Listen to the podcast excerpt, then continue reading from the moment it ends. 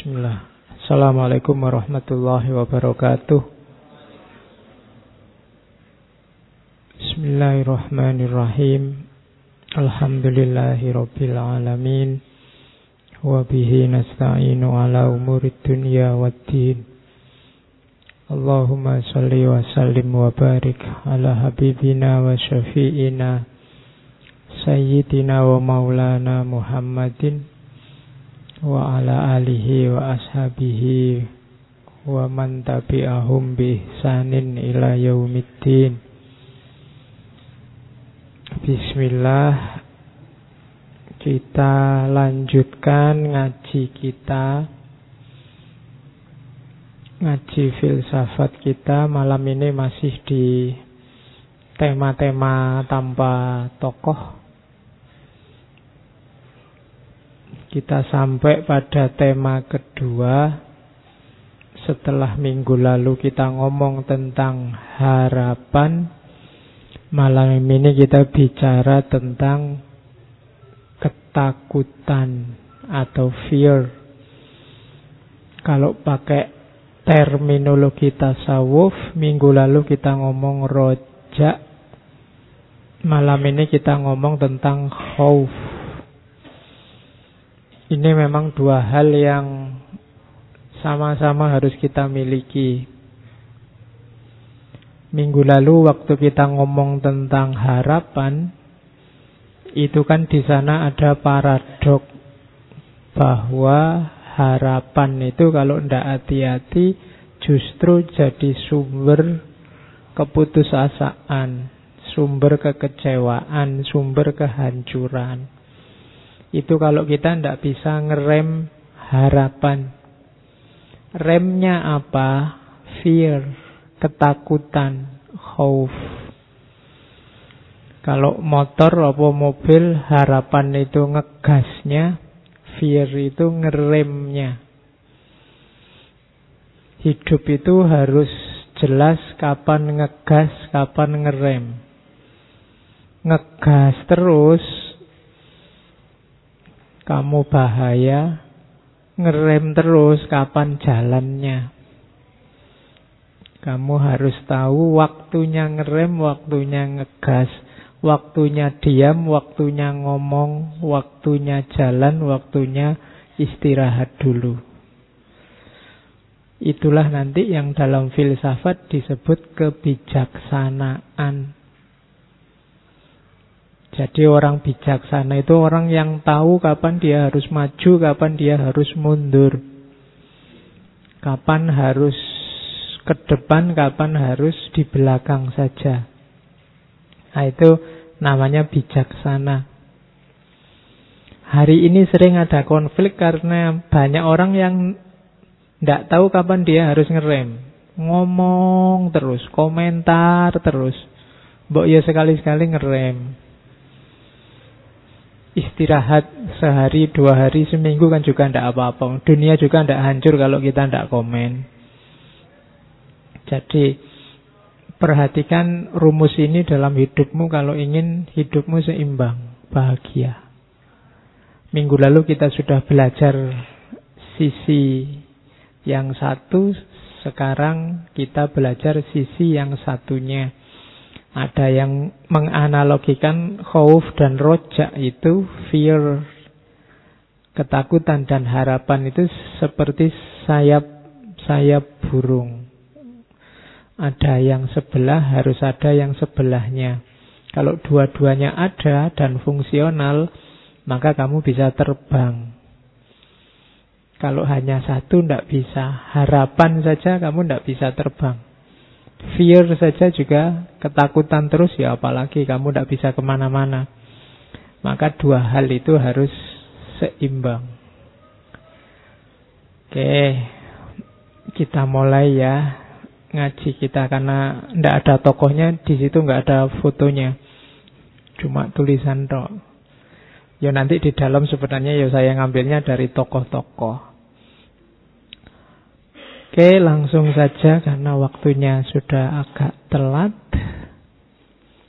Ini mirip minggu lalu. Ya karena memang ini cuma kita pindah ke sayap sebelah saja. Ketakutan itu ketakutan itu maksudnya ihwal rasa takut ya, bukan bahasa Jawa keweden. Jadi ketakutan itu rasa kamu tidak nyaman, kamu membayangkan nanti akan ada hasil yang jelek di depan. Kebalikannya harapan. Kalau harapan kamu membayangkan ada yang baik di depan. Makanya yang karena ada yang baik terus kamu ngegas. Kalau ini kebalikannya karena ada yang mengerikan di depan, membahayakan di depan terus kamu ngerem. Nah, remnya namanya takut. Dan sama kayak harapan, ketakutan itu part of life, part of human experience, manusiawi. Tidak sangat wajar orang itu takut. Justru kalau ada orang bilang saya tidak punya takut terhadap apa pun, tidak manusiawi. Ya tetap adalah yang kamu takuti. Ya paling tidak kamu yang bilang saya tidak pernah tidak takut sama apa pun, ya kamu takut dianggap tidak takut. Jadi tidak ada orang yang tidak takut apa-apa. Dan tidak perlu kamu galau kalau kamu punya ketakutan. Kamu akui atau tidak, kan kamu kadang gelisah, kadang sumpek, kadang merasa galau, kadang... Itu kan sebenarnya kenapa semua itu muncul. Kamu ada ketakutan-ketakutan. Ya kan? Takut besok jadi apa? Takut kejelekanmu yang lama terulang lagi atau ketahuan orang. Takut, selalu ada ketakutan-ketakutan. Di balik semua masalah, di balik semua kekacauan hari ini di level sosial, politik, budaya, di situ ada ketakutan-ketakutan yang tersembunyi.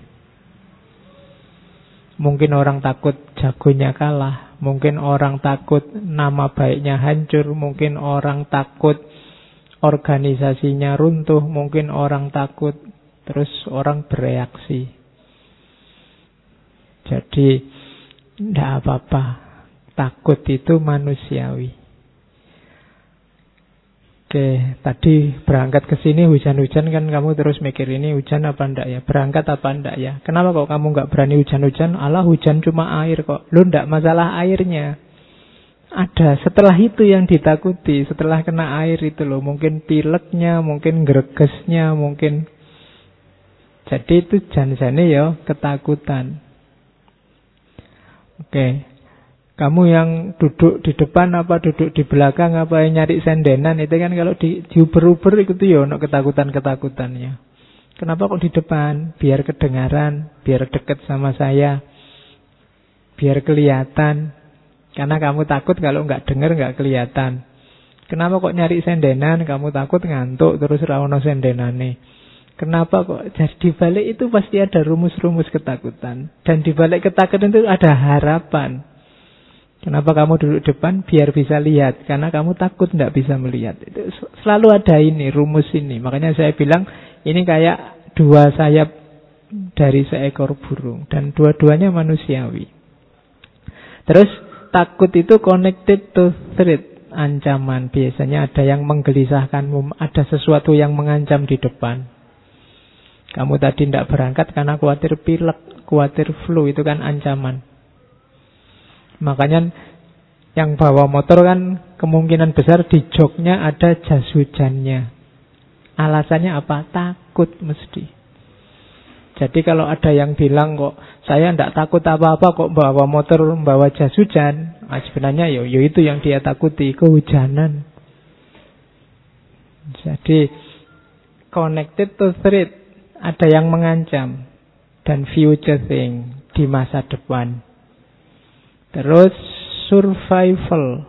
Kenapa sih orang takut itu? Jangan salah, takut itu bermanfaat dalam rangka apa? Biar kamu selamat. Makanya ada istilah defense mechanism. Nanti yang punya teori ini Freud. Mekanisme mempertahankan diri. Jadi takut itu instinktif. Orang nyari selamat.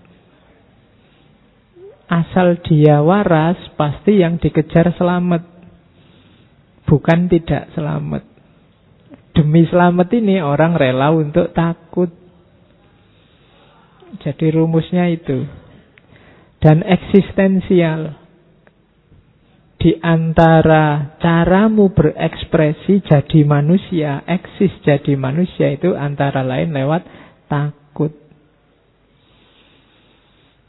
Oke. Selama ini kan banyak yang bilang Allah takut itu ndak laki-laki, takut itu ndak jantan misalnya. Lah ndak.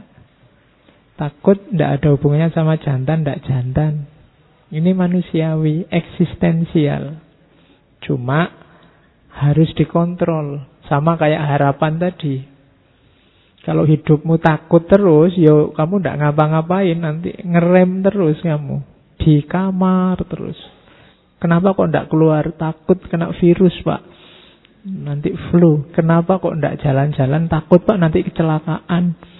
Kenapa kok ndak? Yo tidak ngapa-ngapain akhirnya kamu serba takut terus.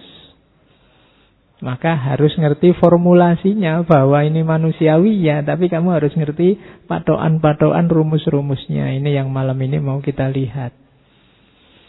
Terus takut itu biasanya karena pikiran atau pengalaman. Kamu ngitung-ngitung sendiri atau pengalaman. Kenapa kok tidak jalan-jalan takut kecelakaan Pak? Emangnya pernah? Tidak pernah. Tapi dari lihat pengalaman orang lain, terus menurut pertimbangan saya, saya tidak jalan-jalan.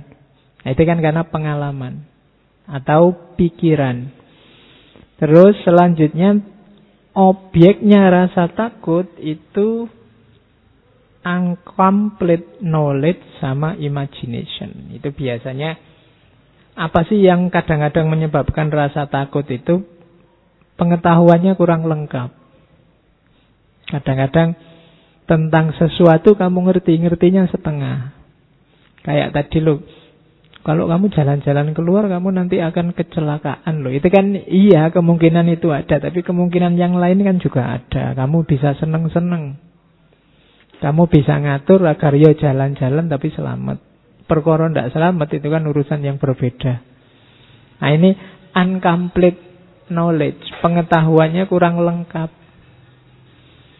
Misalnya tiba-tiba kok dari belakang kayak ada yang niup-niup ya kan terus waduh, waduh merinding pak. Ini kan kamu kenapa kok kamu menafsirkan begitu? Ngertimu itu selama ini tafsirnya.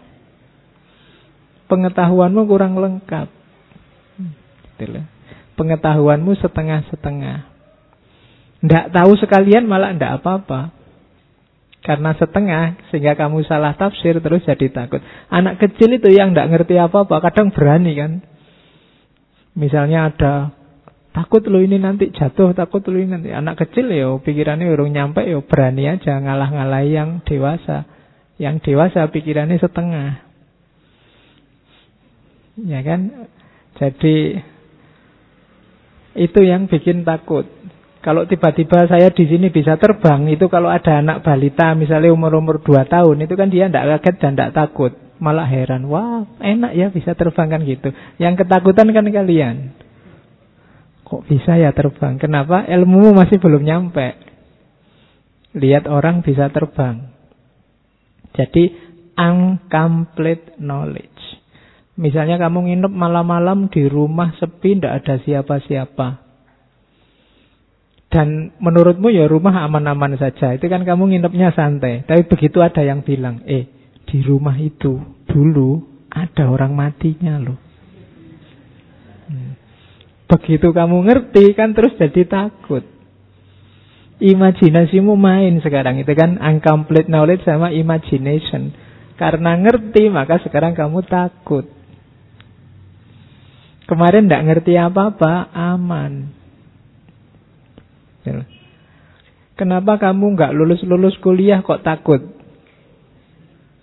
Karena ngertimu masa depanmu tergantung perkuliahan, ijazah dan gelarmu. Diluaskan lagi wawasanmu mungkin kamu tidak setakut itu. Apa iya masa depanmu hanya tergantung ijazah dan gelar. Jadi Objeknya ketakutan itu incomplete knowledge, pengetahuan yang setengah-setengah atau imajinasi. Terus orang takut itu biasanya flight or fight. Yang dia lakukan dua. Lari atau tarung. Biasanya yang lari itu yang terus masa gitu aja lari. Nah, yang dihormati yang berani fight. Tapi yo lihat situasinya dulu. Tidak selalu yang lari itu jelek. Itu loh. Kalau kamu lagi jalan-jalan di rel kereta, ono kereta ya kan harus takut itu. Dan wajib lari, tidak usah dimarahi. Wah pengecut kamu gitu aja lari. Lah ya musuh sepur ya. Jadi ya yang rasional, flight or fight. Ya tidak semuanya harus dilawan. Kalau memang tidak tanding ya fight itu namanya konyol. Harus ngerti kapan lari, kapan tarung. Gitu Jadi responnya dua. Kalau tidak lari ya dilawan ketakutan itu. Terus ya namanya orang takut dia pasti believe whatever happen will be bad. Percaya bahwa kalau ini saya tabrak hasilnya jelek. Itu makanya kamu takut. Kemudian berubah ya karena semakin dewasa kan objek-objek ketakutannya berubah. Dulu kamu takut apa, sekarang takut apa. Dan yang terakhir takut itu gift, sama kayak harapan kemarin. Bersyukurlah Allah masih memberimu rasa takut. Tidak sembarangan orang banyak loh orang yang kan di Jawa itu ada istilah gak duwe wedi. Jadi tidak punya rasa takut itu juga bahaya. Harus punya rem. Lari terus, yo kamu kehabisan tenaga nanti atau tabrakan. Bersyukurlah kamu masih oleh Allah dikasih rem, masih punya rasa takut. Oke, itu gambarannya. Seperti itulah yang dimaksud dengan takut. Manifestasinya Ya ada yang kelihatan, ada yang enggak. Cuma dalam dirimu yang merasa takut itu biasanya muncul hal-hal itu. Yang pertama tension. Tension itu tegang. Kalau kamu takut kan terus tegang. Kadang-kadang deg-degan. Yang tadi nginep malam-malam di rumah yang sepi sendiri itu kan nggak ada apa-apa, ada angin aja kamu langsung deg-degan. Nonton film horor aja kamu bolak-balik tegang, teriak-teriak itu kan deg-degan. Padahal kamu tahu itu cuma film. Iya. Nonton film horor direwangi merem segala.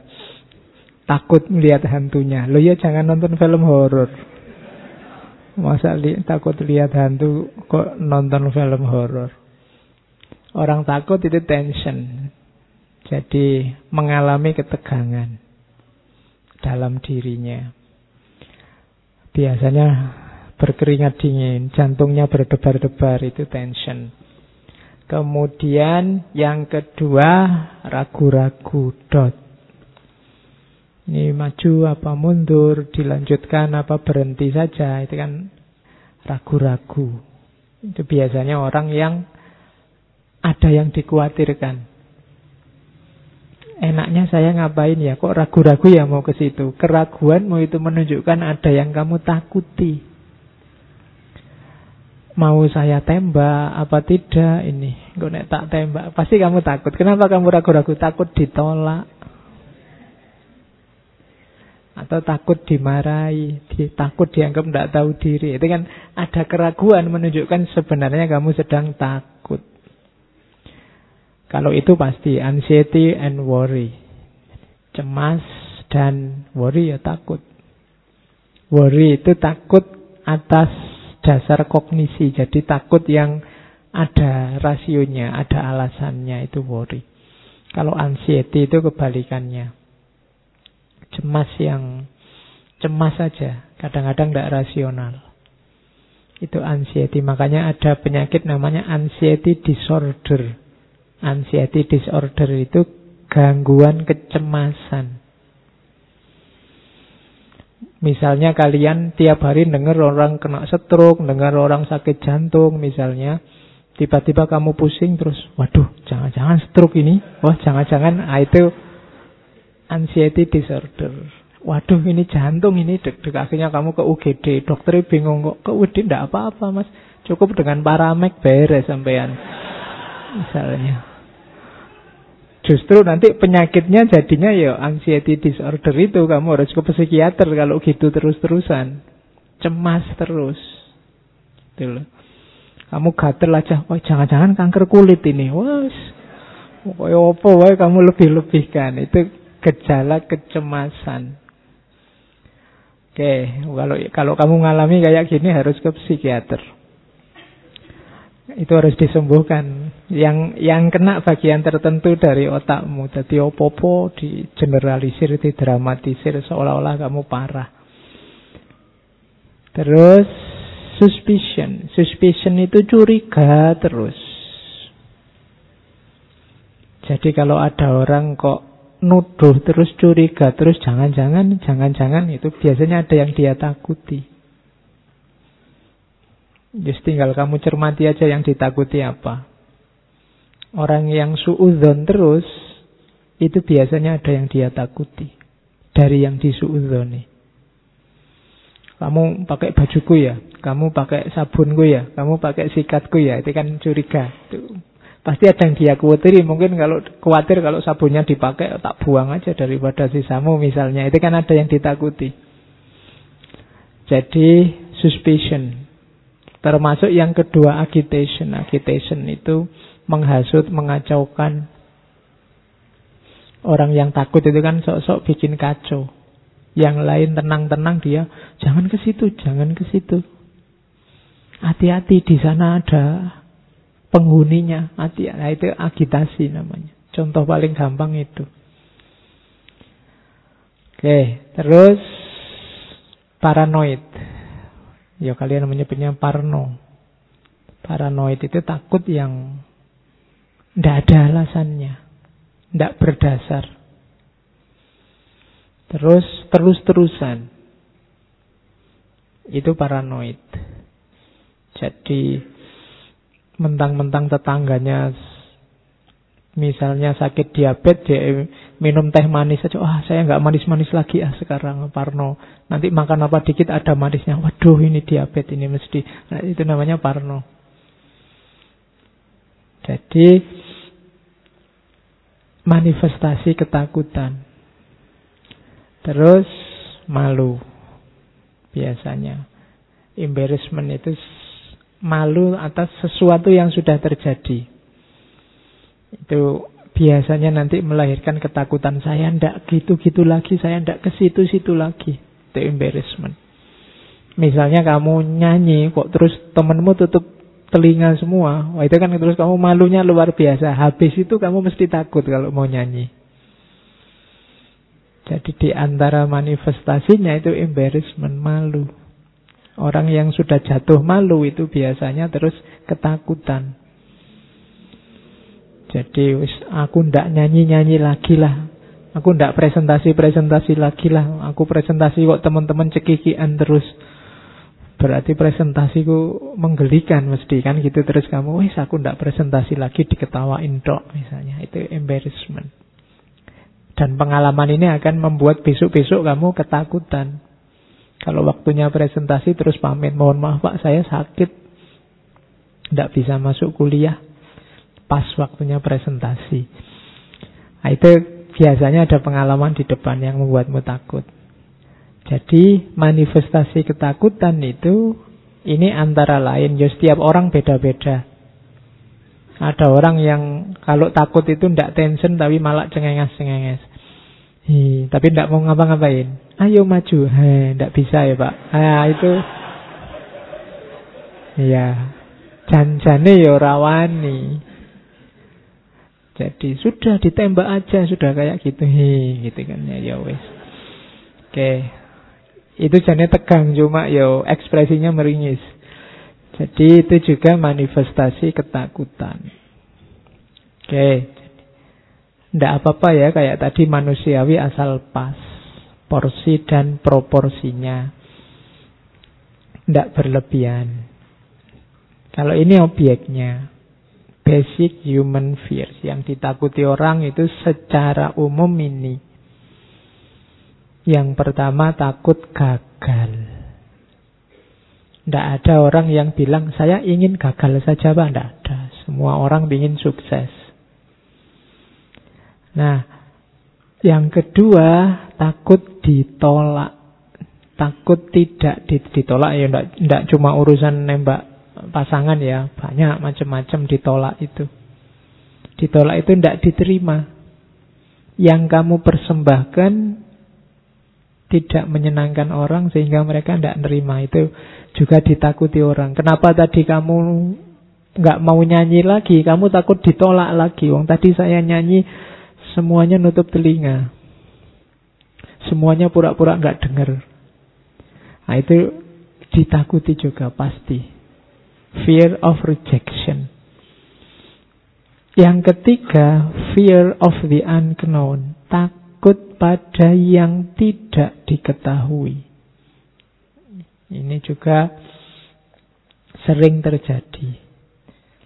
Sesuatu yang misterius kan menakutkan bagimu yang tidak pernah naik motor, dia tidak tahu enaknya naik motor, tidak ngerti tekniknya naik motor, naik motor itu menakutkan. The unknown. Yang dia tidak tahu itu menakutkan. Oke. Tidak enak ya rasanya jadi takmir. Itu kan menakutkan. Kenapa kamu tidak tahu? Jangan-jangan nggak bukan nggak enak, tapi nggak enak sekali misalnya. Harus capek-capek nyiapin kopi, nyiapin... Kamu takut kenapa? Karena di unknown. Kamu tidak tahu aslinya. Tidak enak ya jadi artis. Apa-apa diberitakan. Nah, itu kan kamu tidak tahu. Wong artisnya menikmati kok. Itu Terus. Loh iya kan dia apa saja dapat sekarang tidak perlu capek-capek viral. Loh sekarang artis kan nyari viral. Jadi yo viralnya dapat, uangnya dapat, enaknya dapat. Nah. Kamu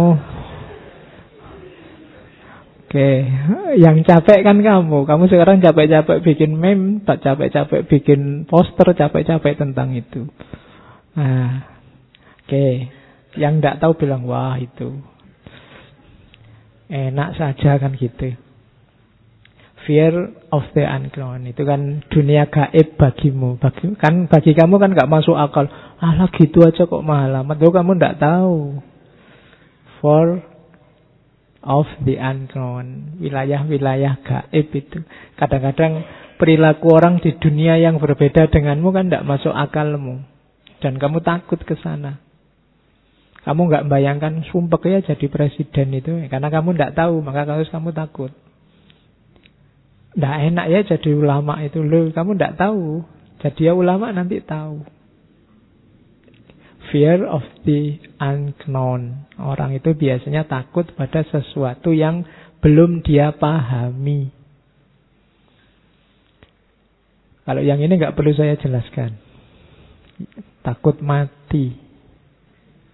Iya. Iya.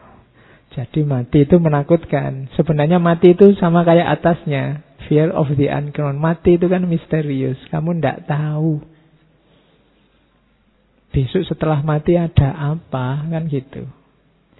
Wong yo yang mati tidak ada yang kembali. Ada nggak ya yang punya ide nanti habis memakamkan siapa dikasih CCTV gitu. Dilihat di laptopnya. Biar tidak lagi unknown. Tapi ya tidak mungkin ketemu. Kenapa? Karena barangnya memang goib. Barang goib ya tidak mungkin kelihatan. Jadi orang takut mati itu wajar. Basic human fears. Tidak apa-apa. Asal efek dari takut mati itu positif. Karena kamu sadar bahwa kamu akan mati, apa yang kamu lakukan itu kan selanjutnya itu. Oke, nanti dijelaskan ini antara lain oleh Heidegger nanti di belakang ada. Fear of isolation.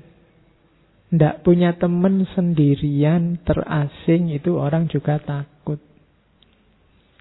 Se menyendiri-menyendirinya orang, dia tetap butuh orang lain. Sendiri 100% itu tidak mungkin.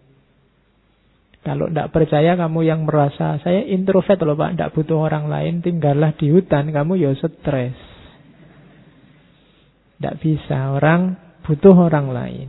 Dia takut kalau tidak ada siapa pun. Kemudian yang terakhir takut kehilangan dirinya. Takut tidak eksis, takut tidak dianggap. Takut tidak jadi dirinya sendiri. Nah ini fear of loss of self. Kehilangan diri. Kehilangan kesadaran hidup. Atau menjalani hidup yang tidak bermakna. Itu orang takut. Kamu ada atau tidak, aku tidak peduli. Itu orang tidak mau digituin. Orang takut kehilangan dirinya. Ini basic human fear. Ini dasar yang orang pasti takut menghadapi ini. Meskipun form formatnya beda-beda. Nah, ini yang tadi saya bilang, takut itu wajar, cuma takut yang sehat dan takut yang rasional masuk akal. Takut yang sehat itu takut yang menghasilkan perjuangan, takut yang wajar menghasilkan kebaikan. Itu, takut yang sehat. Ada takut yang tidak sehat. Takut yang tidak sehat itu ya buahnya jelek hasilnya rusak. Mungkin kamu keras pada orang lain, akhirnya kamu menyiksa orang lain, menyakiti orang lain gara-gara ketakutanmu. Takut jagomu kalah terus kamu merendah-rendahkan orang lain, mencaci maki orang lain, menganggap semua yang dari yang kamu takuti itu jadi jelek dan seterusnya. Itu namanya ketakutan yang tidak sehat. Bahwa orang takut jagonya kalah itu wajar. Tapi takut itu membawa ke mana, itu nanti yang akan menilai apakah ketakutan itu sehat atau tidak sehat. Jadi kalian boleh takut, tapi tetap yang sehat. Takut mati menghasilkan kesadaran untuk lebih dekat sama Allah, itu kan sehat. Takut tidak eksis membuat kamu sungguh-sungguh berjuang agar diakui di tengah masyarakatmu, itu kan takut yang sehat. Jadi usahakan kalian takut tapi takut yang sehat, bukan takut yang tidak sehat. Yang kedua, takut yang rasional. Saya mau bantu tetangga sebelah, Pak. Tapi saya takut ya, Pak. Nah, itu tidak rasional. Wong bantu orang kok takut. Jadi, takutnya yang rasional. Yang tadi saya sebut, ketakutan-ketakutan dasar itu kan masuk akal orang takut. Takut mati, takut itu kan. Saya mau nembak pak, tapi saya takut kalau diterima gimana? Itu tidak rasional. Nah, yo, itu kan tidak masuk akal, tidak diterima. Jadi yo, oke saya takut ya pak, takut bahagia saya itu. Beliau nggak ono takut kok takut bahagia, itu tidak masuk akal, tidak rasional. Jadi yo ya jadi manusia yang normal sajalah. Jadi ya yang ditakuti yang memang menakutkan. Kalau ada yang tidak menakutkan kok kamu takuti, itu kalau secara psikologi kadang disebut fobia. Fobia itu ketakutan yang tidak rasional. Kan ada kadang-kadang orang itu fobia terhadap bulu-bulu. Kalau ada baju-baju ada bulunya, dia gemeteran, dia kayak orang lihat hantu. Ada orang karena takut pada ular, terus segala yang mirip ular dia takut, fobia. Sabuk yang melingkar-lingkar dia takut. Apa yang melingkar, itu sudah perlu psikiater. Jadi kalau ada yang takut kok tidak rasional, apalagi berlebihan, itu nanti namanya fobia. Saya tidak tahu di sini ada yang fobia apa tidak. Fobia itu objeknya tidak rasional. Kalau bagi orang lain itu biasa-biasa. Misalnya saya tadi membawa pulpen. Saya takut sekali Pak sama pulpen ini. Gemeteran saya kalau ada pulpen ini. Nah, itu kamu perlu psikiater. Oke. Terus jadi ini kategori-kategorinya. Nah, takut itu nanti ada teori seperti saya bilang tadi sebenarnya ketakutan itu kuncinya ada pada pikiran. Akarnya rasa takut itu ada dalam pikiran kita. Jadi takut itu kan ketika ada sesuatu yang kamu pastikan dia membahayakanmu sehingga harus kamu hindari jauh-jauh. Kamu menganggap bahwa sesuatu itu sangat berpengaruh dalam hidupmu, bisa mengganggumu. Nah, itu kan adanya dalam pikiran. Kamu takut tidak punya uang. Kenapa? Karena menurutmu uang itu sangat penting. Kamu takut tidak punya pekerjaan karena menurutmu pekerjaan itu mutlak. Karir yang sesuai yang kamu inginkan itu harus. Kamu takut apalagi macam-macam. Mungkin termasuk pasangan. Itu kan adanya di pikiran.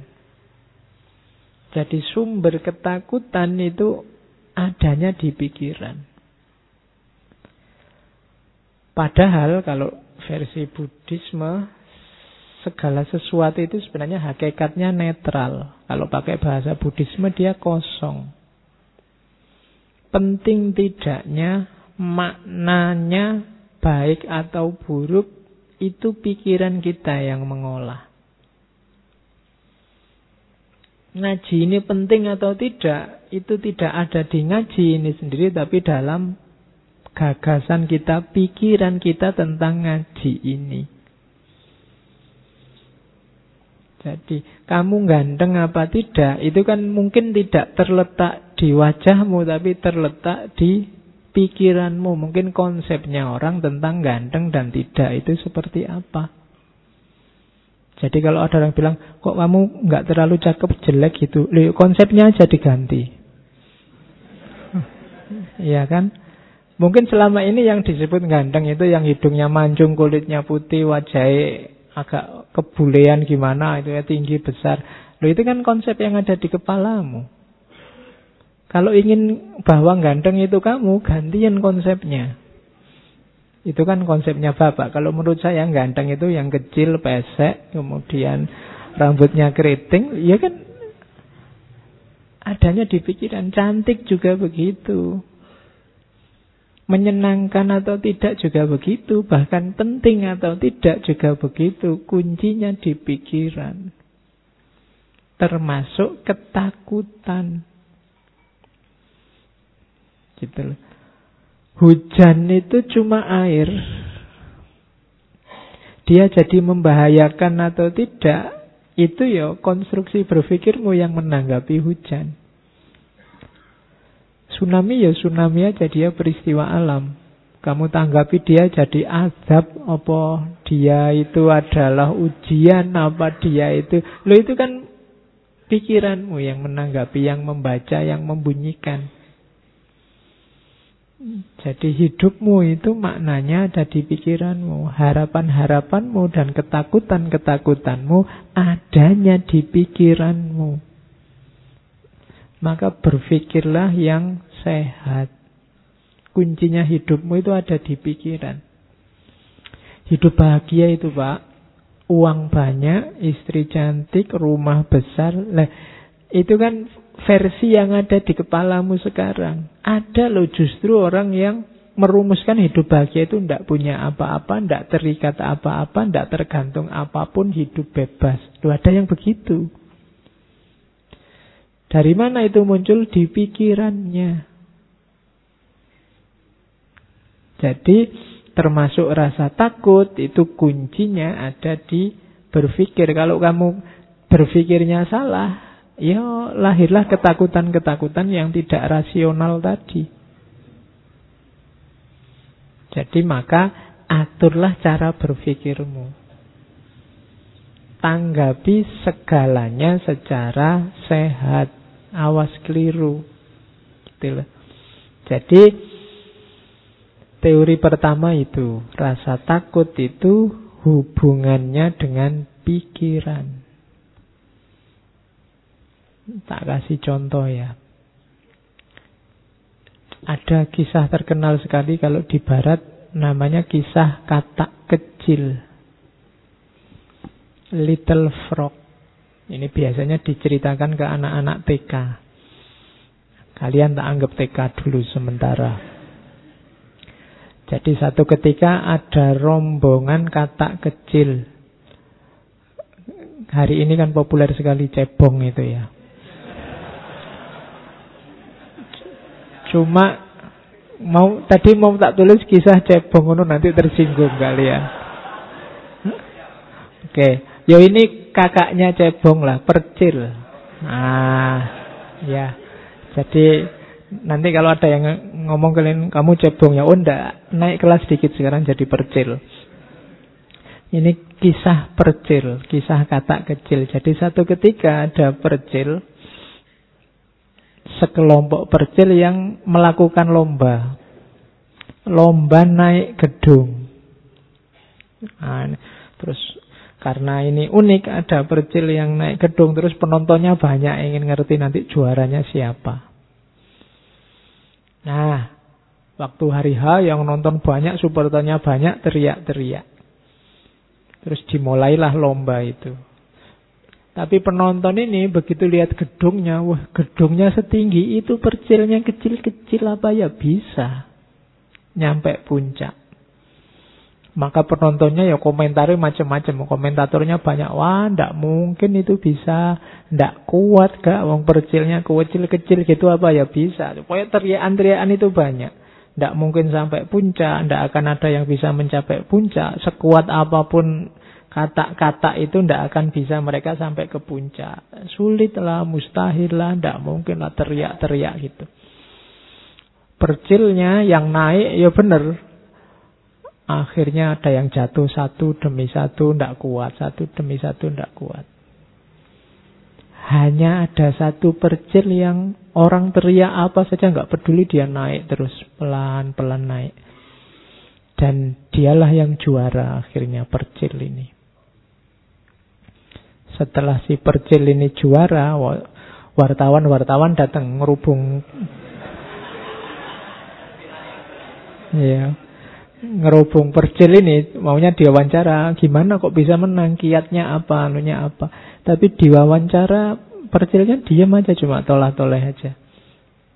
Akhirnya diketahui ternyata Percilnya ini tuli. Jadi dia tidak dengar. Jadi waktu orang teriak-teriak tidak mungkin, tidak bisa sekuat apa pun, tidak akan mampu dan sebenarnya dia tidak dengar. Pokoknya dia jalan aja. Akhirnya nyampe puncak. Bandingkan dengan tadi percil yang pikirannya terganggu oleh banyak suara dari luar. Nah, ambil pelajaran sendiri dari cerita ini bagaimana pikiranmu menentukan langkahmu. Pikiran-pikiran yang terganggu oleh macam-macam tadi ya masuk, merasuk. Kalau isinya rusak-rusak dan jelek-jelek ya efeknya dalam dirimu juga jelek. Maka pinter-pinterlah apa yang harus kamu masukkan, apa yang jangan masuk dalam dirimu karena menentukan isi pikiranmu. Ketika orang banyak ngomong mustahil, tidak mungkin, wah sekuat apa pun kamu tidak akan nyampe. Itu kan pelan-pelan muncul keraguan. Kayak tadi cirinya orang takut. Apa ya aku bisa kok orang-orang bilangnya begitu, apa ya aku mampu. Akhirnya yang juara yang tidak dengar apa-apa. Nah, hari ini kan kamu dengar macam-macam, baca macam-macam banyak. Pikiranmu mesti kacau. Kamu tidak tahu mana yang baik, mana yang buruk, mana yang asli, mana yang palsu hari ini. Kenapa? Terlalu banyak yang masuk. Latihanlah jadi tuli. Sedikit-sedikit. Oke, jadi ini untuk ilustrasi bagaimana kuncinya sebenarnya ada dalam pikiran, harapan-harapanmu, ketakutan-ketakutanmu. Terus, makanya menyikapi ketakutan antara lain bisa kalian lakukan ini. Yang pertama, sadari tidak apa-apa orang takut itu alami kayak yang kedua. Sadari kamu itu takut apa. Coba kamu inventarisir yang kamu takuti apa. Ini kok pekerjaan tidak selesai-selesai. Aku ini takut apa sih? Takut capek? Takut kehabisan waktu? Takut apa? Banyak orang bilang sholat malam itu manfaatnya besar. Kok aku males sholat ya? Kok bangun rasanya kok ogah-ogahan? Kira-kira aku takut apa seandainya bangun jam 3 subuh misalnya takut paginya ngantuk, takut kesehatan terganggu, takut coba dicek. Sebenarnya teman-teman bisa lulus cepat. Aku juga harusnya bisa lulus cepat. Kok aku males-malesan tidak lulus-lulus? Yang tak takuti itu apa? Yang tidak aku inginkan itu apa? Itu kan yang kamu takuti. Nah, sadari, kuncinya kamu menang yang pertama, kamu tahu yang kamu takuti apa. Kemudian, paling tidak pasti yang ada yang kamu takuti yaitu rasa tidak enak. Kenapa kok tidak tekun baca buku? Mungkin karena baca buku itu tidak enak. Lebih enak baca HP misalnya. Itu kan yang penting kamu jelas sekarang. Yang kamu takuti itu apa? Yang pertama itu sadari terus ingatkan bahwa itu alami. Sejak kemarin saya wanti-wanti jangan suka marah-marah sama dirimu sendiri. Ingatkan bahwa oh ya alami rasa takut ini tapi ini tidak terlalu bagus kalau dibiarkan. Jadi tidak harus dirimu dimarahi. Terus persiapkan diri, pelajari rasa takutmu dan hadapi fight tadi. Bertarunglah. Kalau memang tadi misalnya ya kamu males bangun malam karena takut paginya ngantuk, sekarang dihadapi, disiapkan, dipelajari. Oh biar paginya tidak ngantuk tapi tetap bangun malam apa? Biar lulus cepat, suka baca buku tapi menikmati buku tidak tersiksa karena buku apa? Itu namanya menyiapkan diri. Melawan ketakutanmu tadi. Ya mungkin baca bukunya sambil disandingi kopi. Kalau masih kurang ya ditambah gorengan, masih kurang tambah indomie, masih kurang lagi tambah apa itu jadi Bacanya enak karena sandingannya oke. Oke. Kok setiap kali baca ngantuk, Pak? Oh iya kalau gitu ya tidur dulu baru baca. Ya setiap baca ngantuk lagi, Pak. Ya tidur terus. Lah ya gimana lagi, Wong? Bisamu itu. Jadi hadapi. Oke. Okay. Ya kalau sudah dihadapi pasti kamu menang dan diingat-ingat jangan lakukan segala hal yang tidak alami. Tipuan-tipuan, manipulasi-manipulasi itu tidak alami. Kalau tidak alami biasanya nambah masalah. Misalnya tadi kamu tidak lulus-lulus pak ujian bolak-balik ikut ujian juga tidak lulus. Biar besok lulus aku tak nyontek ah itu tidak alami manipulasi. Bisa nambah masalah baru nembak kok ditolak. Saya takut ditolak lagi, Pak. Enaknya yo, poneng dukun apa yo, misalnya. Nah, itu hati-hati bisa nambah masalah lagi. Yang tidak seharusnya. Kok tidak dapat-dapat uang, Pak, enaknya gimana biar dapat uang? Ya lakukan secara alami saja. Segala yang tidak alami biasanya nambah masalah. Kan banyak itu kan yang tertipu investasi sekian, nanti dalam waktu sekian kaya raya itu yang tidak alami-alami itu biasanya panennya masalah. Jangan lakukan yang tidak alami. Taklukkan ketakutanmu secara natural saja, dikalkulasi yang rasional. Oke, Terus, nah sekarang kita belajar Freud. Ada ketakutan, itu katanya Freud adalah ketegangan. Seperti saya bilang tadi ya, tension. Yang mendorong orang untuk menyikapinya. Mendorong orang untuk berbuat sesuatu. Biasanya ketakutan itu muncul katanya Freud karena ada konflik antara ego dan super ego. Ego itu gampang-gampangannya dirimu sendiri, super ego itu lingkunganmu, masyarakatmu. Logika bersama, logika hidup bersama. Ini biasanya ada tension-tension, ketegangan-ketegangan. Itu nanti yang melahirkan kecemasan.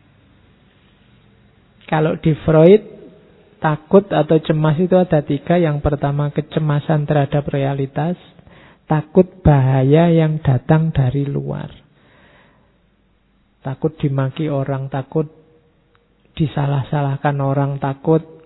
Nah itu disindir orang, takut dikafirkan orang. Nah, itu jenis ketakutan juga. Jadi sumbernya dari luar. Kalau ini normal. Yang pertama. Yang kedua namanya neurotik. Kalau neurotik itu takut egonya keluar jalur, melenceng. Jadi takut sesat, takut gila, takut nah itu namanya takut tentang dirimu yang kamu khawatirkan. Munculnya ketakutan itu karena mentalmu sendiri. Jadi takut id dan egonya keluar jalur. Bawah sadar nyetir dimensi sadar. Terus keluarnya jelek-jelek itu kalau orang disetir oleh bawah sadar nah, nanti namanya neurotik. Neurosis. Kamu tidak sadar sebenarnya yang kamu lakukan itu melenceng. Orang yang takut ini namanya kecemasan neurotik. Ada yang ketiga kecemasan moral. Ini orang yang takut terhadap perilaku moralnya, takut keliru, takut salah, takut tidak beradab, takut tidak berakhlak, takut. Nah, itu namanya kecemasan moral.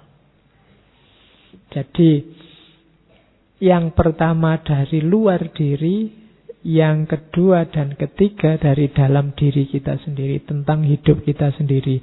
Itulah sumbernya ketakutan. Takut salah, takut keliru, takut sesat. Kalau yang paling atas itu takut realitas dari luar. Baik itu yang mengancam fisikmu maupun yang mengancam batinmu. Ya yang mengancam fisik itu takut binatang buas, takut ular, takut macan, kan biasa. Atau takut-takut disalahkan orang, takut dikucilkan oleh masyarakat, takut yang sejenis itu, takut pada yang dari luar diri. Jadi itu sumbernya rasa takut. Kalau ini berlebihan, nanti takut itu melahirkan namanya defense mechanism mekanisme pertahanan diri. Kalau ada orang melakukan ini, itu sebenarnya dia sedang takut.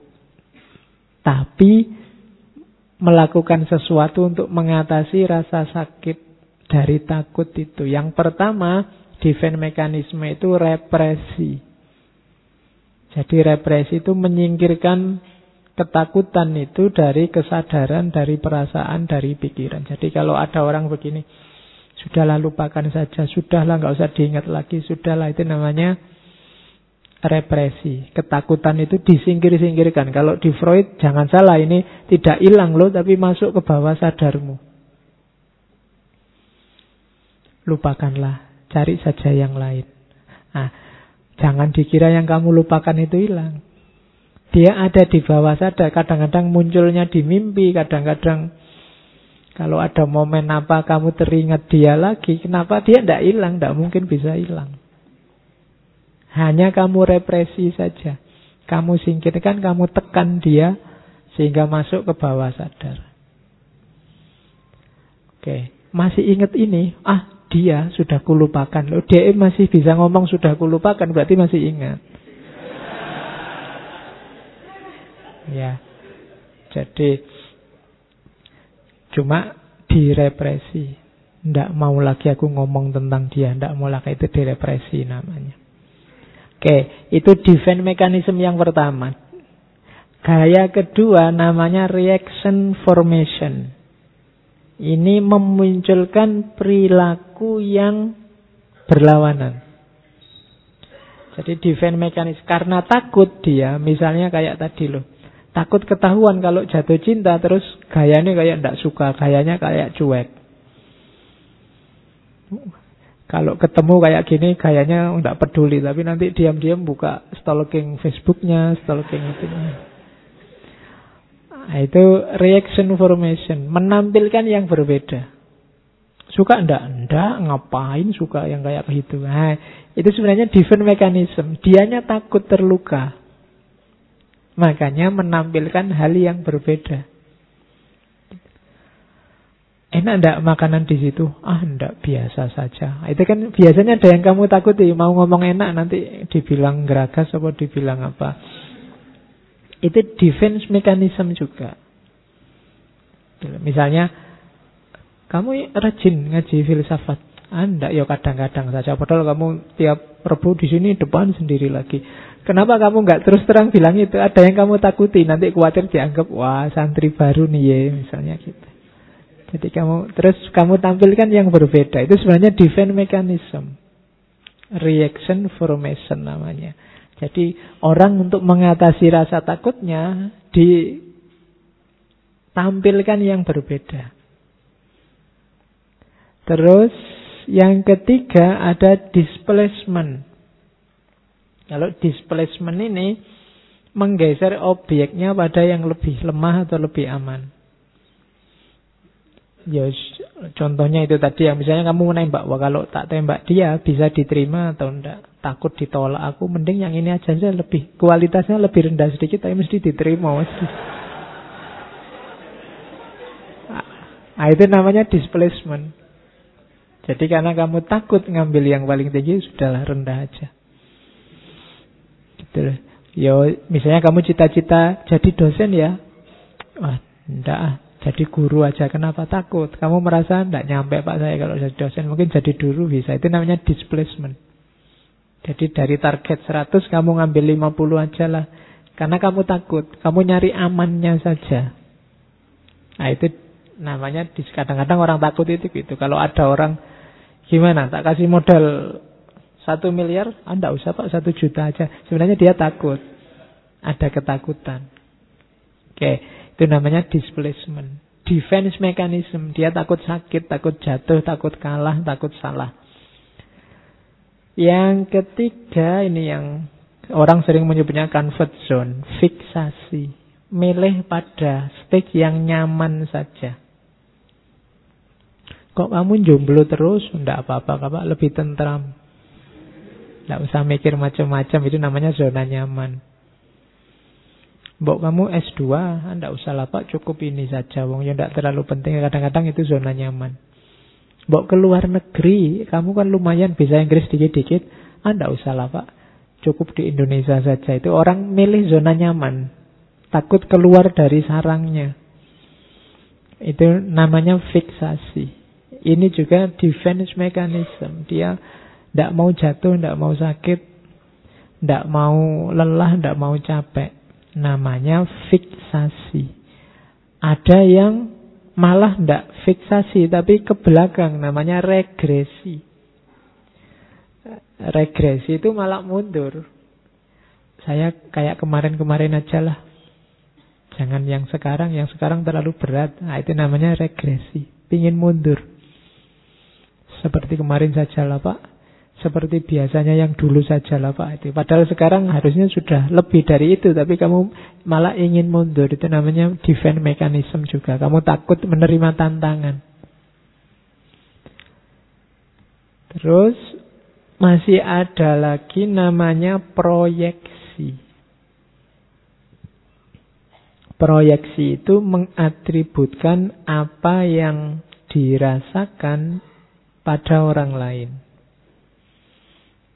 Di situ tak kasih contoh misalnya tertarik pada perempuan, janjane dia yang ngebet, tapi terus biar dia takut dianggap terlalu genit, malah dibalik perempuannya yang dianggap genit. Oh dasar perempuan penggoda. Padahal dianya sendiri yang tergoda. Biar tidak kelihatan dia yang tergoda, terus dia ngomongnya dasar perempuan penggoda itu namanya proyeksi. Gitu loh. Sebenarnya dia takut dianggap anak soleh, anak alim ikut ngaji di masjid. Sebelum digituin dia ngomentari temannya dulu. Wah sekarang kamu anak soleh nih. Karena dia takut dia kena duluan. Nah, itu namanya proyeksi. Jadi orang lain yang kamu dulukan. Itu itu juga defense mechanism. Cara orang untuk tidak tersakiti. Dia takut dianggap yang dia tidak sukai, maka dia proyeksikan ke temannya, ke orang lain. Gitu loh. Sebelum orang nuduh aku penyebar hoax, tak tuduh dulu yang sana, oh kamu penyebar hoax. Nah ini defense mechanism. Sebelum dimaki-maki orang, dimaki-maki duluan orang lain. Itu memproyeksikan orang lain di posisinya dirinya. Itu namanya proyeksi. Terus introjeksi. Kalau ini kebalikannya, introjeksi itu memproyeksikan apa yang ada pada orang lain pada dirinya. Kalau tadi kan dirinya ditempelkan keluar. Kalau ini kebalikannya, orang luar ditempelkan dirinya. Misalnya kamu curang, terus kamu bilang, ah orang lain kan juga melakukan itu. Sama saja lah Pak. Ah, itu namanya introjection. Ini juga defense mechanism. Sebenarnya kamu ketakutan. Sekarang kalau tidak bohong ya tidak laku pak. Nah itu introjection. Orang lain juga melakukan itu semua. Itu namanya introjection. Ini menunjukkan ketakutan. Sadari ketakutanmu taklukkan. Kalau tidak begitu, kamu nanti hidup dalam kebohongan terus. Dengan alasan orang lain juga begitu. Kok saya sendiri sih yang dikejar-kejar? Yang lain kan juga melakukan salah yang sama, bahkan lebih besar. Nah, itu introjection. Jadi memasukkan yang lain dalam kasusmu. Terus yang ketiga sublimation. Sublimasi itu mengalihkan dorongan, mengalihkan hasrat. Karena kamu takut hasratmu ini ditolak oleh masyarakat, terus kamu alihkan ke hasrat yang bisa diterima oleh masyarakat. Misalnya sebenarnya hobimu musik rock, cuma kalau kamu dengerin musik rock terus, tetangga kamarmu sumpek. Akhirnya ganti ya sekarang tak sublimasi. Sama-sama musik tapi sekarang ganti kosida misalnya. Nah, biar biar tentram, biar setannya keluar. Nah, ini namanya sublimasi, digeser.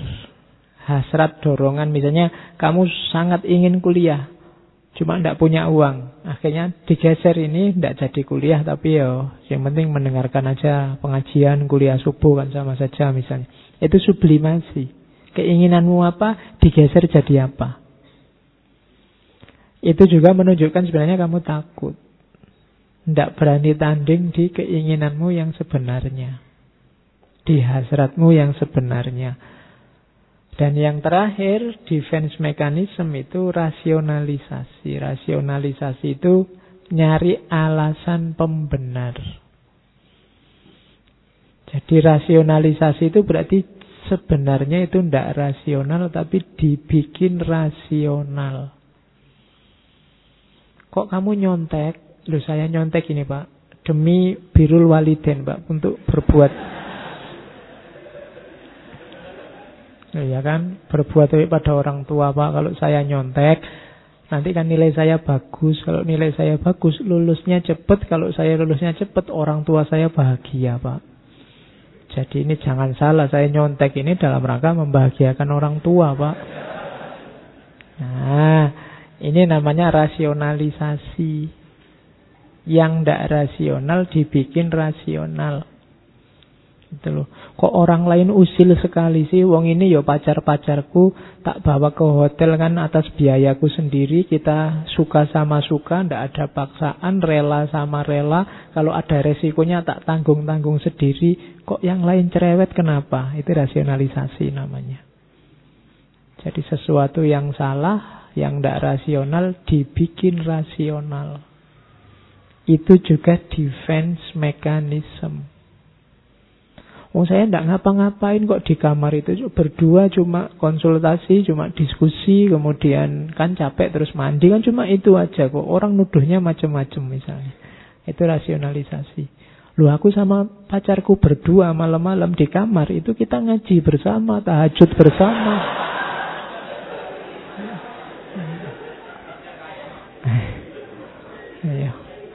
Orang aja pikirannya aneh-aneh itu rasionalisasi. Suudzon aja orang-orang itu. Saya itu ya tahajud kok ya anu segala kan misalnya. Ya tahajudnya sujud terus. Oke. Okay. Ah, itu namanya defense mechanism.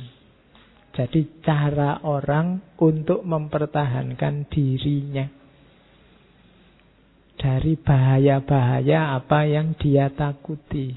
Nanti kalian perhatikan ya di sekelilingmu nanti ada banyak sekali gaya-gaya ini. Orang-orang itu sebenarnya dia sedang ketakutan. Ada yang dia takuti terus mempertahankan dirinya.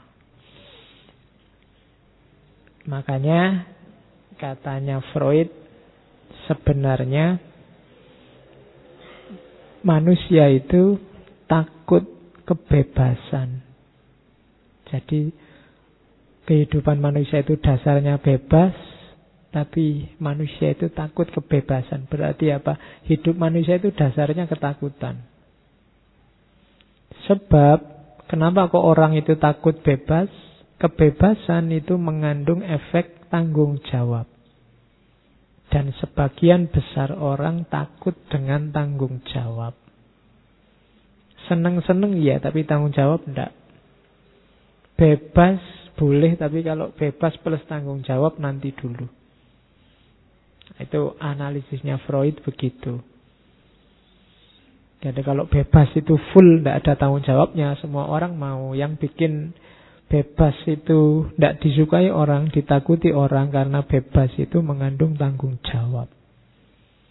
Apa yang kamu lakukan, apa yang kamu katakan, apa yang Bahkan kamu pikirkan, kamu angankan, kamu harus siap menanggung akibatnya. Kan itu tanggung jawab. Dan manusia biasanya tidak suka yang ini. Bebasnya mau, tanggung jawabnya tidak. Akhirnya dia takut sama kebebasan karena kebebasan mengandung tanggung jawab. Oke, ini sabdanya Freud. Sekarang kita lihat filosof yang lain yang ngomong tentang ketakutan. Epictetus, seorang filosof stoik, filosof stoa. Katanya Epictetus, tugas utama filsafat adalah menjawab kegelisahan, menjawab jeritan jiwa, crying of soul. Katanya Epictetus memberikan pemahaman, yang kedua dan yang ketiga membebaskan dari apa sedih dan takut. Itu tugasnya filsafat. Jadi kalian belajar filsafat itu harusnya jiwamu tenang, akalmu tenang karena faham, hidupmu juga tenang karena bebas dari sedih dan takut. Harusnya begitu katanya Epic. Kenapa ilmumu tambah banyak sekarang? Karena ketakutan tadi kan kuncinya ada di pikiran, kemudian sumbernya ilmu yang setengah-setengah. Karena filsafat ini puncaknya ilmu, harusnya semakin orang tinggi ilmunya, filsafatnya, semakin dia bebas dari kesedihan dan ketakutan filsafat juga nanti di penjelasannya Epictetus bisa menunjukkan mana ketakutan-ketakutan yang alamiah dan mana yang ketakutan yang tidak alami. Oke. rumusnya apa katanya Epictetus itu yang kalimat setelahnya bahasa Inggris itu kapan pun aku melihat orang menderita karena ketakutan, karena nervous, aku berpikir kira-kira apa yang dia inginkan kok sampai dia menderita. Penderitaan itu muncul dari mana? If he had not said, andai saja dia tidak menetapkan tujuannya pada hal-hal yang tidak dia tidak terkontrol oleh dirinya, maka ketakutannya, kegugupannya akan lenyap. Jadi ketakutan itu, nervous itu muncul karena kita targetnya terlalu jauh. Katanya Epictetus. Terus, we suffer more in imagination than we do in reality. Katanya Epictetus, penderitaan kita itu banyak karena imajinasi-imajinasi bukan realitas. Bayangan pikiranmu saja. Ketakutan-ketakutanmu itu hanya bayangan yang ada di kepalamu. Oke, kalau ini Heidegger. Heidegger banyak pakai istilah-istilah, saya ambil beberapa untuk menjelaskan ketakutan eksistensialnya Heidegger. Jadi yang pertama hidup ini kan kalau pakai istilahnya Heidegger faktisitas. Faktisitas itu kita selalu terlempar dalam fakta. Enak-enak kamu berangkat mau ngaji tiba-tiba hujan, terlempar dalam fakta hujan.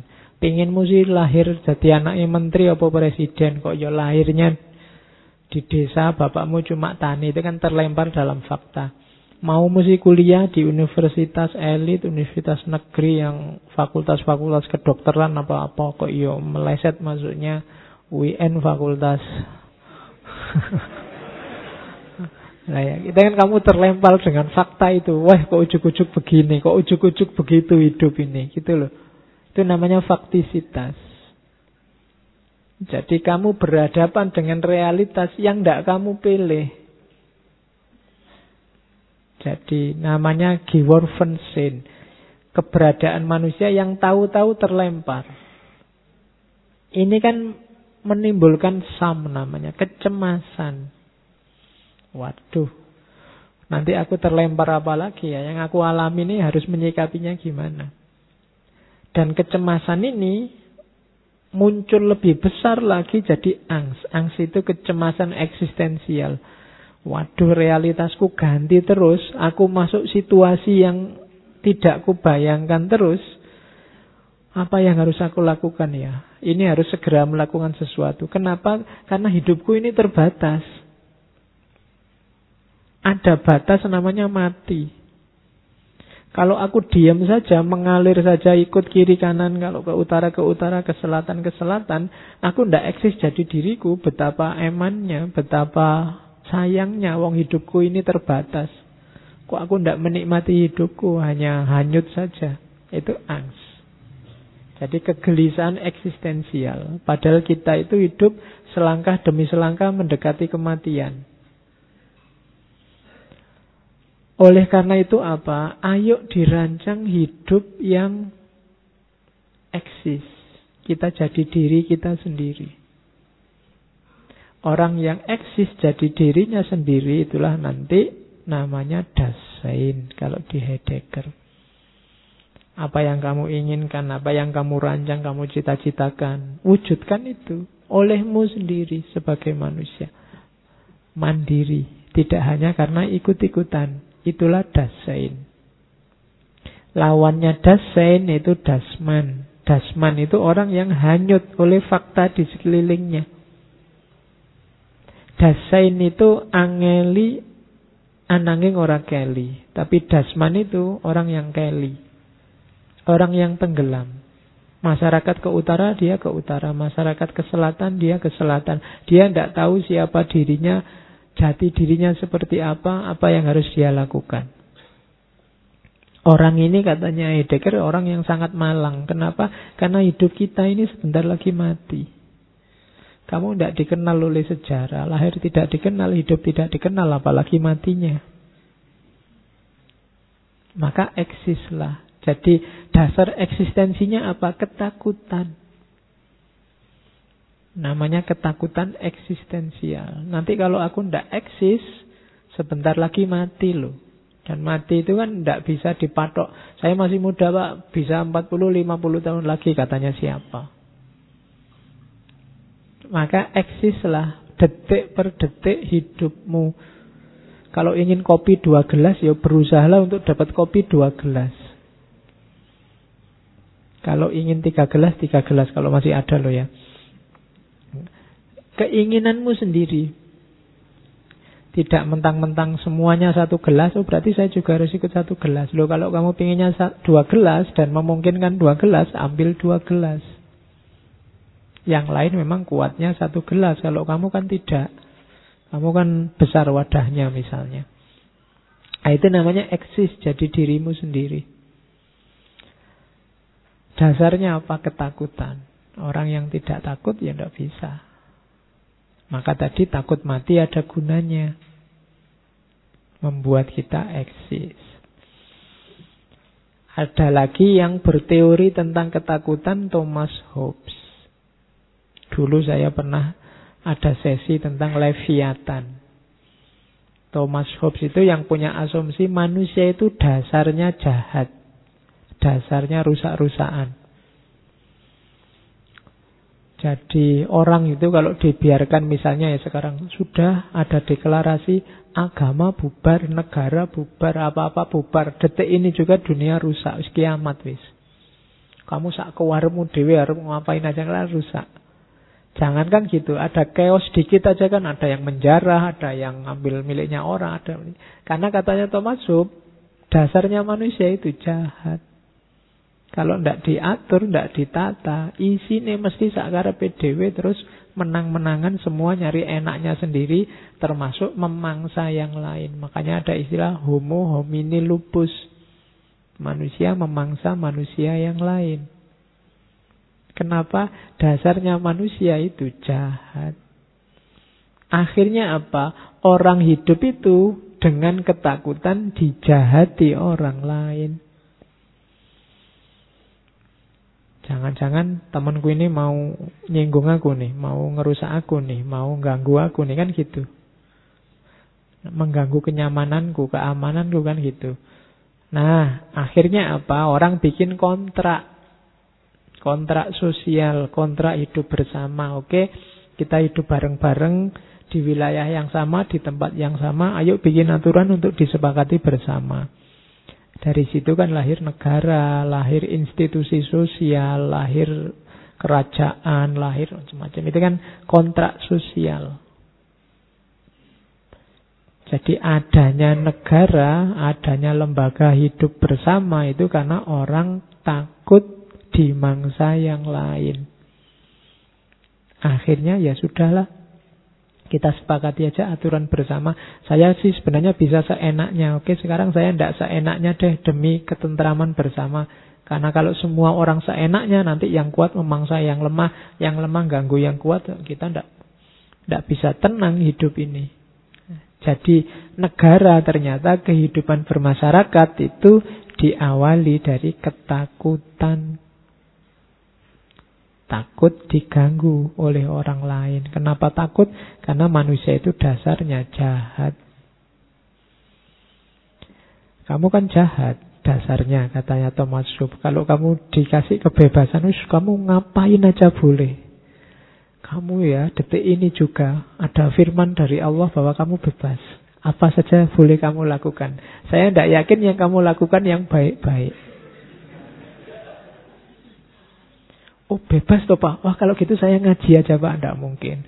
Saya tahajud tidak mungkin. Mesti kamu, mesti sing mbok pilih sing elek-elek. Oleh karena itu butuh aturan, butuh kontrak bersama. Nah, saya bawa quotes-nya Roosevelt itu. The only thing you have to most fear is the fear itself. Ya, Presiden Amerika ke 32 satu-satunya presiden yang dipilih empat kali dalam sejarah. Satu-satunya yang harus kamu takuti, yang harus paling kamu takuti adalah ketakutan itu sendiri. Nah, jadi tidak ada orang yang tidak takut apa-apa. Ya. Terus kalau ini Nelson Mandela, I learned that courage was not the absence of fear, but the triumph over it. Sejauh yang kupelajari, keberanian itu bukan orang yang tidak punya rasa takut, tapi orang yang bisa menaklukkan rasa takut. Pemberani bukan orang yang tidak merasa takut, tapi dia yang bisa menaklukkan ketakutan itu. Itu Nelson Mandela. Kalau ini ada quotes bagus tentang ketakutan itu apa sih? Ketakutan itu sebenarnya objeknya bukan ketakutan itu sendiri tapi ada yang lain. Engkau tidak takut kegelapan tapi sebenarnya yang kamu takuti adalah apa yang ada di balik kegelapan itu. Engkau tidak takut ketinggian tapi sebenarnya engkau takut jatuh. Engkau tidak takut pada orang-orang masyarakat, tapi sebenarnya engkau takut ditolak oleh masyarakat. Sebenarnya engkau tidak takut mencintai, hanya saja engkau takut tidak dicintai balik. Ya. Sebenarnya engkau tidak takut untuk melepaskan, hanya saja engkau takut kehilangan. Sebenarnya engkau tidak takut untuk mencoba lagi, hanya saja engkau takut untuk sakit karena alasan yang sama. Itu nanti kamu pikir sendiri di kamarmu ya. Materi. Materinya masih banyak. The fear we don't face become our limit. Ketakutan yang tidak kita hadapi akan jadi batas hidup kita. Kenapa? Di situlah rem. Semakin kita tidak takut, langkah kita semakin jauh, semakin luas, semakin panjang. Tapi batasnya mana? Begitu kita takut, kita akan berhenti. Maka semakin kita tidak takut pada banyak hal, semakin luas spektrum hidup kita. Itu katanya Robin Sharma. Robin Sharma ini penulis dari Kanada. Oke, itu materi-materi. Sekarang kita masuk. Masih panjang. Ketakutan, satu-satunya ketakutan yang pasti terpuji kalau dalam agama adalah khauf. Takut kepada Allah. Jadi kalau ingin tauhidmu memuncak, atasi semua ketakutanmu pada apa pun yang selain Allah, sisakan satu-satunya yang kamu takuti hanya Allah. Atasi, atasi itu maksudnya ya taklukkan. Jangan mau disetir oleh ketakutan-ketakutan yang bukan ketakutan karena Allah. Atau ketakutanmu pada yang bukan Allah, jangan sampai tunduk di bawah ketakutanmu pada Allah. Jangan sampai dita apa mengalahkan ketakutanmu pada Allah. Maksudnya itu. Kalau dalam Islam istilah khauf ini macam-macam. Di Al-Quran juga banyak sebenarnya. Ada khauf. Khauf itu takut di hadapan sesuatu yang lebih superior. Itu namanya khauf. Ada istilah wajal. Wajal ini gejalanya. Kamu gemeteran, kamu gentar di hadapan sesuatu yang lebih superior itu wajar. Makanya ada ayat yang Idza dzukirot ketika disebut nama Allah wajilat kulubuhum. Hatinya gentar. Begitu dengar kata Allah, hatinya gentar. Nah, ini ada rumusnya sebenarnya kapan-kapan kita bahas itu ya. Tapi saya tidak yakin hatimu kaget dan gentar begitu ada orang menyebut nama Allah. Ya, kalau ada orang teriak takbir Allahu Akbar, kamu lari. Bukan gentar sama Allahnya, tapi gentar sama yang teriak. Jadi Cirinya orang mukmin yang sejati itu kalau mendengar nama Allah, hatinya tergetar gentar. Merasa diri kecil, merasa diri tidak berdaya, lemah. Makanya wajilat kulubuhum.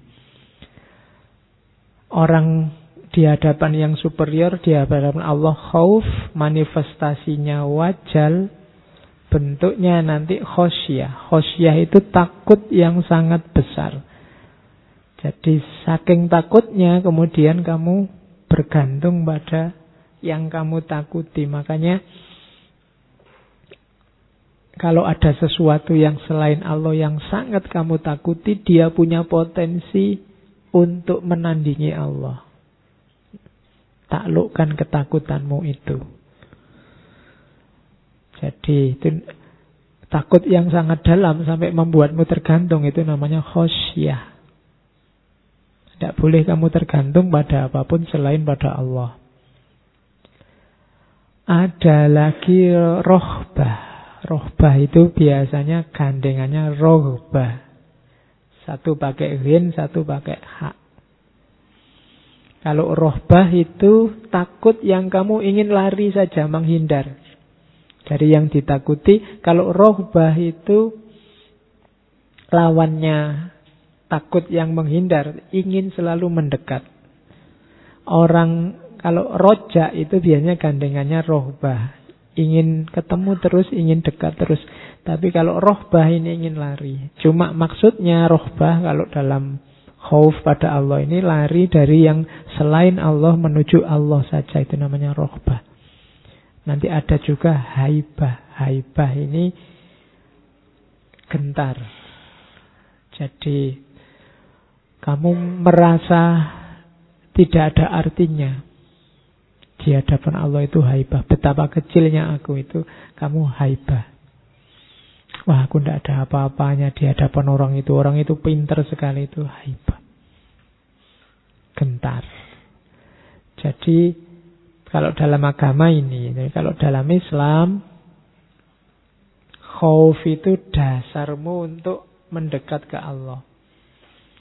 Yang pertama saya ambil beberapa ayat. Ayat tentang khauf itu banyak. Kayak di surat Ar-Rahman itu ada barang siapa yang takut pada Allah.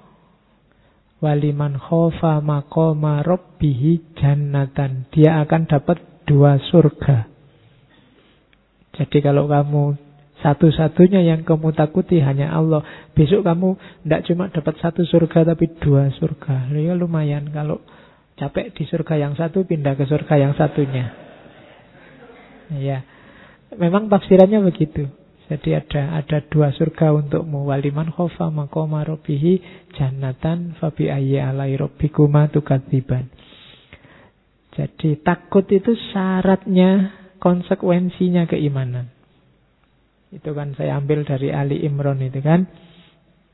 Jadi Innama dzalikumus syaitonu yukhawwifu awliya'u. Fala takhafuhum wa khafuni. Setan itu selalu menakut-nakuti para aulianya Allah. Jadi kalau kamu sering ragu-ragu, sering was-was, kamu sering tergoda melakukan kejahatan, kejelekan, kesalahan, itu perilakunya setan maka jangan takut. Jangan gentar. Satu-satunya yang harus kamu takuti hanya aku katanya Allah. Jadi la khafuni. Jangan takuti mereka, takutlah pada aku saja. In kuntum mu'minin. Kalau kamu percaya, kalau kamu beriman itu Allah kayak ngomong kalau kamu takut pada mereka, sebenarnya kamu tidak terlalu percaya padaku. Yang harus kamu takuti mereka.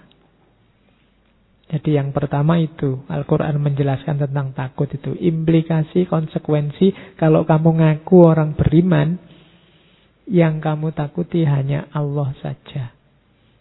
Apa ndak boleh Pak takut ke yang lain? Kan wajar Pak takut ke yang lain. Ya cuma takut ke yang lain Itu ndak boleh nabrak takutmu pada Allah Takut sama manusia sampai kamu ndak sholat Itu namanya kamu ndak takut Allah Takut sama manusia Nah ini ketakutan yang nabrak takutmu pada Allah itu yang tidak boleh. Terus innama yahsallahu min ibadihil ulama ini kalian sudah apal.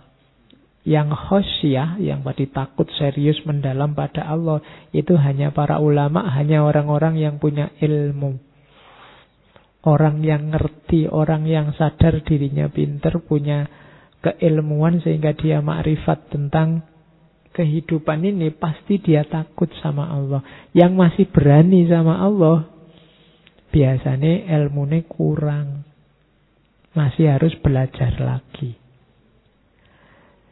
Terus implikasinya apa? Takut pada Allah itu berarti berani menghadapi semua yang selain Allah.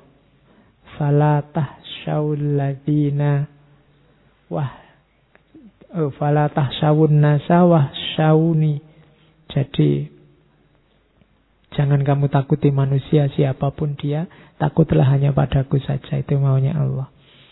Terus ketakutan itu bisa jadi kontrol dari perilaku jelek.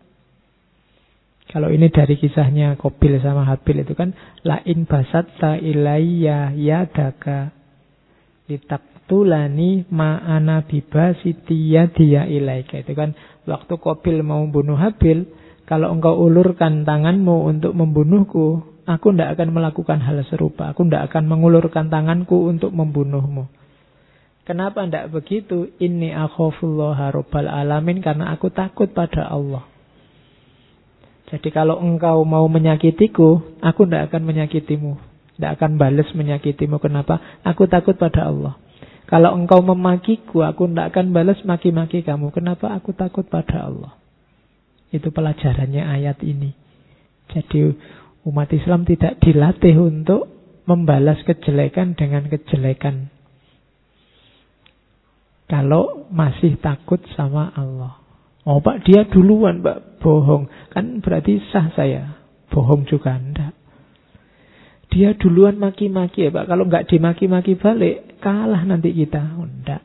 Jangan melakukan yang jelek. Ya sekarang banyak orang bilang, sing waras ojo ngalah, tapi lakukan dengan baik. Jadi tidak ngalahnya lakukan dengan lurus, dengan baik. Kalau merasa tidak bisa melakukan dengan baik, jangan tanding. Kenapa nanti jangan-jangan kamu nabrak pagar-pagarnya Allah. Rumus kita pokoknya kalau ada yang jelek, perbuatan jelek apa pun, ingat-ingat kalimat itu. Ini akhofullaha robbal alamin. Sesungguhnya aku takut sama Allah. Pelihara baik-baik kalimat ini dalam dirimu. Dan barang siapa takut, dia akan dapat banyak pelajaran. Ya kan? Kalian yang bahasa surahnya Allah itu kan, saya zakarumayyahsya. Akan dapat banyak pelajaran orang yang takut. Pada Allah maksudnya. Nah, itu rumus-rumus khauf dari agama. Kalau ini Ghazali. Karakternya khauf itu ada yang tobiah, wahmiyah, ibadah, syirik, maksiat. Tobiah itu alami, yang tadi yang manusiawi tadi boleh. Yang sehat, yang rasional itu tobiah. Ada takut yang wahmiyah. Wahmiyah itu ketakutan yang tidak rasional. Tidak masuk akal, tidak jelas. Kok gitu kok ditakuti. Itu namanya wahmiyah. Yang ditaklukkan yang wahmiyah ini. Kalau yang tobiah dikontrol. Yang wajib yang mana? Ibadah. Takut pada Allah itu kan jenisnya ibadah. Kalau ini wajib. Kamu harus takut sama Allah. Takut ketakutan di bawahnya yang tobiah kontrollah jangan sampai nabrak ketakutanmu pada Allah. Kalau masih ada ketakutan yang wahmiyah, taklukkanlah. Jangan sampai kamu takut yang tidak jelas. Yang sama sekali jangan syirik. Takut tadi yang harusnya pada Allah kamu tempelkan pada yang bukan Allah. Nah ini tidak boleh. Jadi ini takut yang punya konotasi sampai kamu menyerah mempertuhankan. Itu itu yang tidak boleh. Kalau tobiah masih boleh. Malam-malam gelap-gelap, wah saya tidak berani masuk kamar sana. Ngeri kalau di sana itu sebenarnya natural alami. Kamu tidak usah jawab gitu aja kok takut-takut itu ya sama Allah ya. Tidak begitu. Ya, ayo mas maju pidato. Waduh gemeteran aku takut. Ah katanya beriman. Ya takut itu sama Allah. Ya, ya tidak begitu. Itu tobiah, tidak apa-apa. Wajar, dikontrol saja. Yang tidak boleh itu takut yang kemudian yang ditakuti jadi objek kayak Allah disembah, ditaati 100% itu namanya jenis khauf yang jadi syirik. Atau maksiat, ketakutan yang melahirkan maksiat itu tidak boleh. Menyebabkan melakukan sesuatu yang diharamkan. Waduh aku takut ya tidur sendirian, berdua yuk. Nah itu tidak boleh. Kan alami Pak, dasarnya ketakutan tidak boleh melahirkan maksiat. Oke. Itu macam-macamnya khauf. Kalau katanya Ghazali dasarnya khauf itu makrifat. Tidak mungkin khauf itu dipaksa. Saya tak takut ah padahal nggak takut itu tidak bisa. Untuk bisa ketakutan pada Allah itu muncul harus kenal siapa Allah, siapa dirimu, otomatis kamu akan takut, kamu akan gentar di hadapan Allah. Orang yang masih berani sama Allah, mungkin dia ngerti Allah itu siapa, tapi dia tidak makrifat pada Allah. Jadi tidak kenal. Beda kan kenal sama ngerti itu. Dia tidak sadar siapa Allah itu sehingga dia tidak takut sama Allah. Maka tahu dan sadar tentang Allah, makrifat tentang Allah itu jadi dasarnya khauf. Kenali dirimu, kenali Allah, maka otomatis kamu akan takut sama Allah. Manusia yang paling takut pada Allah bisa dijamin dialah yang kenal dirinya dan kenal Allah. Makanya ya sallahu min ibadihil ulama. Hanya orang-orang berilmu yang bisa takut sama Allah. Karena ketakutan itu tidak bisa dimanipulasi. Kalau kepatuhan bisa. Kamu paksa-paksakan untuk sholat, kamu paksa-paksakan puasa bisa. Tapi dipaksa takut tidak bisa. Kalau dasari tidak takut. Untuk bisa takut, katanya Ghazali, jalurnya adalah makrifat.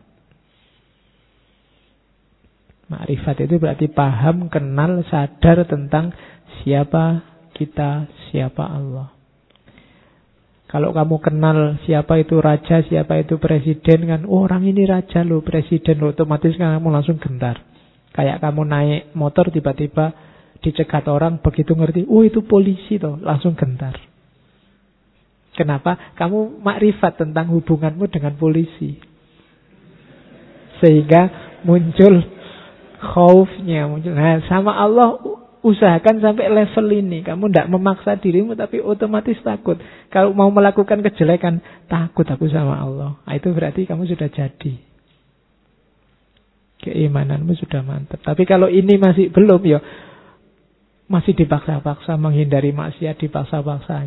Harus kamu tumbuhkan lagi harus naik level lagi. Kalau di Ghazali dasarnya ma'rifat ini tidak bisa dibikin-bikin. Implikasinya apa? Orang yang takut pada Allah itu biasanya tawadu tawadu itu antitesisnya sombong. Jadi ya tawadu tidak identik dengan kalau jalan menunduk ya kesannya begitu. Kalau ada mahasiswa kok jalannya nunduk, tawaduk sekali dia. Enggak. Kalau ukurannya itu ya sekarang hampir semua orang tawaduk. Kadang ngobrol sama mahasiswa aja kita dicuekin dia nonton HP ini tawaduk sekali. Menghadap ke bawah. Jadi tawaduk, tidak sombong, tidak merasa besar betapa kecilnya dirinya. Itu implikasi dari khauf. Orang yang sombong tidak mungkin dia punya rasa takut. Maka kebalikannya orang yang punya khauf, punya takut, pasti tawaduk. Kemudian orang takut itu punya karakter lanjutan yaitu pasti dia iffah dan warok. Iffah itu menjaga diri, warok itu hati-hati. Dari dosa besar maupun dosa kecil. Itu namanya wirai. Termasuk hati-hati dari subhat. Itu namanya orang wirai. Ah ini tidak jelas ya halal apa haram. Sudahlah dipending nanti dulu aja. Ditinggal dulu itu namanya subhat. Itu orang wirai begitu. Jangankan yang haram, yang subhat aja dia tidak mau itu wirai. Orang yang wirai pasti nanti terjaga dirinya. Namanya ifah. Terus sidik. Sidik itu orang yang menempuh jalur lurus. Itu implikasinya orang takut sama Allah. Kemudian ilm. Pasti dia punya ilmu. Kalau Ghazali tadi kan makrifat. Orang bisa takut itu pasti karena dia makrifat. Paham siapa dirinya, siapa Allah. Maka dia ada di makom ilm. Dan yang terakhir pasti takwa. Kadang-kadang bahkan takwa ini didefinisikan takut kepada Allah. Karena memang dekat. Orang yang takut pasti takwa. Jadi itu implikasinya. Kalau ingin tahu orang ini takut tidak sih sama Allah, coba cek parameter-parameter itu. Yang bisa kalian lihat itunya. Dia tawadu apa enggak. Terjaga apa tidak. Kemudian lurus apa tidak orangnya. Kemudian berilmu apa tidak dan takwa apa tidak. Itu ukuran-ukuran seorang yang takut. Kalau masih tidak punya itu sebenarnya ya mungkin takutnya masih dipaksa-paksa. Oke, terakhir saya bawakan Plato tentang ketakutan juga cuma dalam konotasi yang berbeda. We can easily forgive a child who is afraid of the dark. Kita bisa memaafkan dengan mudah anak-anak yang takut kegelapan. Tragedi yang sebenarnya dalam hidup adalah ketika orang dewasa takut dengan cahaya. Ya, jadi kalau ada anak kecil takut kegelapan itu wajar biasa. Wong yang besar aja kadang juga masih takut. Yang mengenaskan, yang ironis, yang tragis itu kalau ada orang sudah dewasa, akalnya lengkap, segala perangkat intelijensinya utuh tapi dia takut dengan cahaya, dia takut dengan kebenaran, dia takut dengan kebaikan. Maka orang-orang ini adalah tragedi dalam kehidupan. Maka terus belajar, terus cari ilmu, terus luaskan wawasan, biar kalian tidak alergi cahaya. Alergi dengan kebenaran. Apa ada Pak orang alergi dengan kebenaran? Ada. Jangan-jangan di sekitar kita banyak. Kenapa? Karena yang muncul di sekeliling kita banyak hari ini adalah kepalsuan-kepalsuan. Orang yang terpapar kepalsuan terus-menerus, nanti kepekaannya pada kebenaran bisa menurun. Kalau parah bisa sampai level takut pada cahaya. Oke, ini istilah-istilah simbolik silahkan kalian terjemahkan untuk hidupmu sendiri-sendiri. Jangan sampai nanti kamu alergi cahaya.